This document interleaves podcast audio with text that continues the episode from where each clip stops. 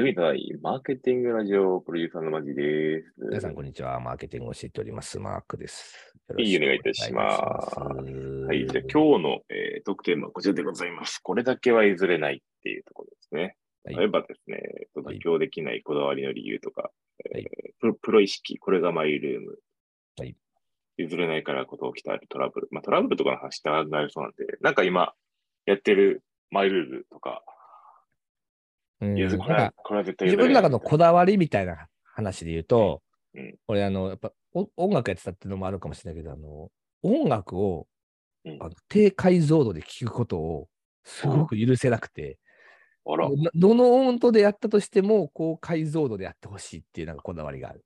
へえ、すごいこだわり。だからその家の中中に流れてくるスピーカーもそうだし、ああとはあ、イヤホンとかもそうなんだけど、もうめちゃくちゃええの使ってる。あなと、ね車もそうじゃない？車もめちゃくちゃ解像度高い音を全部入れ替えてるから、スピーカーとかも。それはなんかね、自分の中でのこだわりで、で、どう考えてもこれこの中で選ばないといけないって中でも一番チョイスとしては一番高い、高いというか、その高解像度のものをを選んじゃう。例えば、その外でさ、音聞くためには、なんかポータブル用のなんかスピーカーを持っていかないといけないとかあるじゃん。どうしても解像度は下がっちゃうんだけど、でもその条件下で一番解像度が高いものを選びたくなっちゃう。おー、すごい。これは結構こだわり。なんかそういうのあるのいいですね。うん。なんかマジはなんかそんなのあんの？なんもない。こだわらないことにこだわってますね。でも俺もなんかこだわってるって言ってほんまにそれだけやけどね。なんか知らんけど、そこにこだわりはずっとあるんだよ趣味か。いいな、確かな。に。そうそうああ、でもね、ああ、なんか、こだわりじゃないんやけども、多分本当に全然それが全然改善できないのが一個だけあって、うん。本とか雑誌読むじゃないですか。はいはいはい。あの、飛ばし読みというか、全体感を読むっていうことはし、なんかあるんですけど、やっぱなんか最初から最後まで読みたい意欲がすごくて、なんかね、その、なんか飛ばし読みとか、なんかあの、目的を持って読んで、いらないところを排除してとかっていう読み方もいろいろとやったりとか、フォトリーディング的なやつもやってみたんやけども、なんかちゃんと読んで、なんか自分の中で腹落ちさせていくっていうことをしないと読んだ気にならないっていうこだわりがあるんですよね。はいはいはいがはい。そこがこだわりやな。うんそこだけですね。なんかめっちゃ効率悪いんですよ。でも、でも本は何部冊も読むから、時間めっちゃ使われてそこぐらいですかね、こだわってるのは。素晴らしいな。マジでも結構本読んだりとかいろいろニュースとかね、取るからね、うん素晴らしいし。まあ、お互い様やと思うけど、だから新規事業をやってるんやけどねっていう。まあそうだね。やっぱり新規事業系の人ってやっぱそういうちょっとこう、興味いろいろなところに分散させながらいろんなものをね、あの、しっかり拾ってきて、それの組み合わせで発想していくわけだしね。新規事業のコツね。ですけどね。うだから、ね本当に、まあ今、転職なんだろうなと思いながらあ進めております。らしい。早く俺の会社も手伝ってほしいわ。全然オファーがないからやけどな。はい、じゃあ今日のニュースいきましょう。はい、ね、じゃあ、こちら、えー、売上1000億目指すライフが Amazon で展開のネットスーパー、東京、埼玉、千葉で配送エリアを拡大ということで出ましたね。はい定期的に出てくるライフコーポレーションさん。僕の大好きなあの氷ですね。スーパーのね、スーパーのライフのことですね。はい。そう。あの、ニュニュースとしては、ライフがで、うん、はい。そう、アマゾンと連携してて、で、まあ、ネットスーパーとして1000億円を目指しますよっていう、まあ、シンプルなうん内容なんですけど、僕はこの進め方がすごく好きで、ほうほうほアマゾンも国内で自分たちでやろうとした時期があったんですけど、う。うん早々にやめたんですよ。うん。で、アライアンスっていうフレッ風にしたって。あ、そうそうそううそうそう。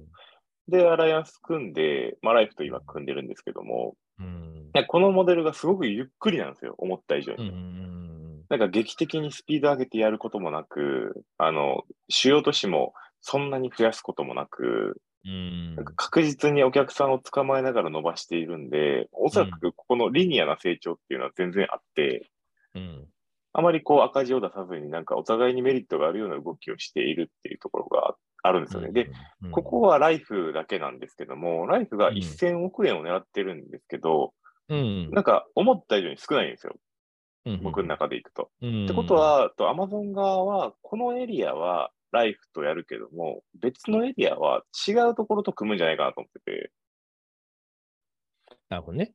まあ、といってもやっぱりなんかさ、し地元には地元のさ、何強いところがあるのよスーパーがさ、ずっと結構ずっとこうね、チェーン展開してるってことありますね。そうなのよ。そうなのよ。これはまあだから流通戦略上正しいは正しいよね。特定エリアにしっかり固め打ちしながらエリア局として広げていくっていうので、そう結構正解なんで。で、ライフって、えっと、一定規模の、えー年、えっとね、世帯年収がないところじゃないと、もう成り立たないようになってきているぐらいのビジネスモデルだった、ライフコーポレーションの場合は。で、逆に、えっと、例えば九州のトライアルグループとか、えっとう、んまあ、和歌山の大桑みたいなところで、えっと、地元の、だからえっと、おえっと岡山とかだったらラムーみたいなのがあったと思うんですけど、なんかそういうところと多分組み出して、配送エリアを限定して、ノウハウを展開していくっていうことをしていくってなると、よりこう、ネットスーパーが拡充されていくと思うんですよ。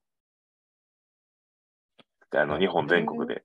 うんだこここはね、僕の中では結構ウォッチするところかなと思ってて、うんなんか変なし、その、イオンモールとかショッピングセンターみたいなところも、集客の目玉は基本的にはスーパーだったんですけど、うんそれがだいぶ変わってくると思うんですよ。で、アマゾンとイオンは組まないんですよ、おそらく。はいはいはいはいはい。ウォールマートと組まないみたいな、そういうイメージだと思うんですけど、うんこのあたりがどうなってくるのかっていうのが、僕のこうスーパー大戦略みたいなことが、ちょっとねあの、面白いなと思って、ウォッチしてるんですけど。なるほどね。いや、でもなんかこう、いいですよね。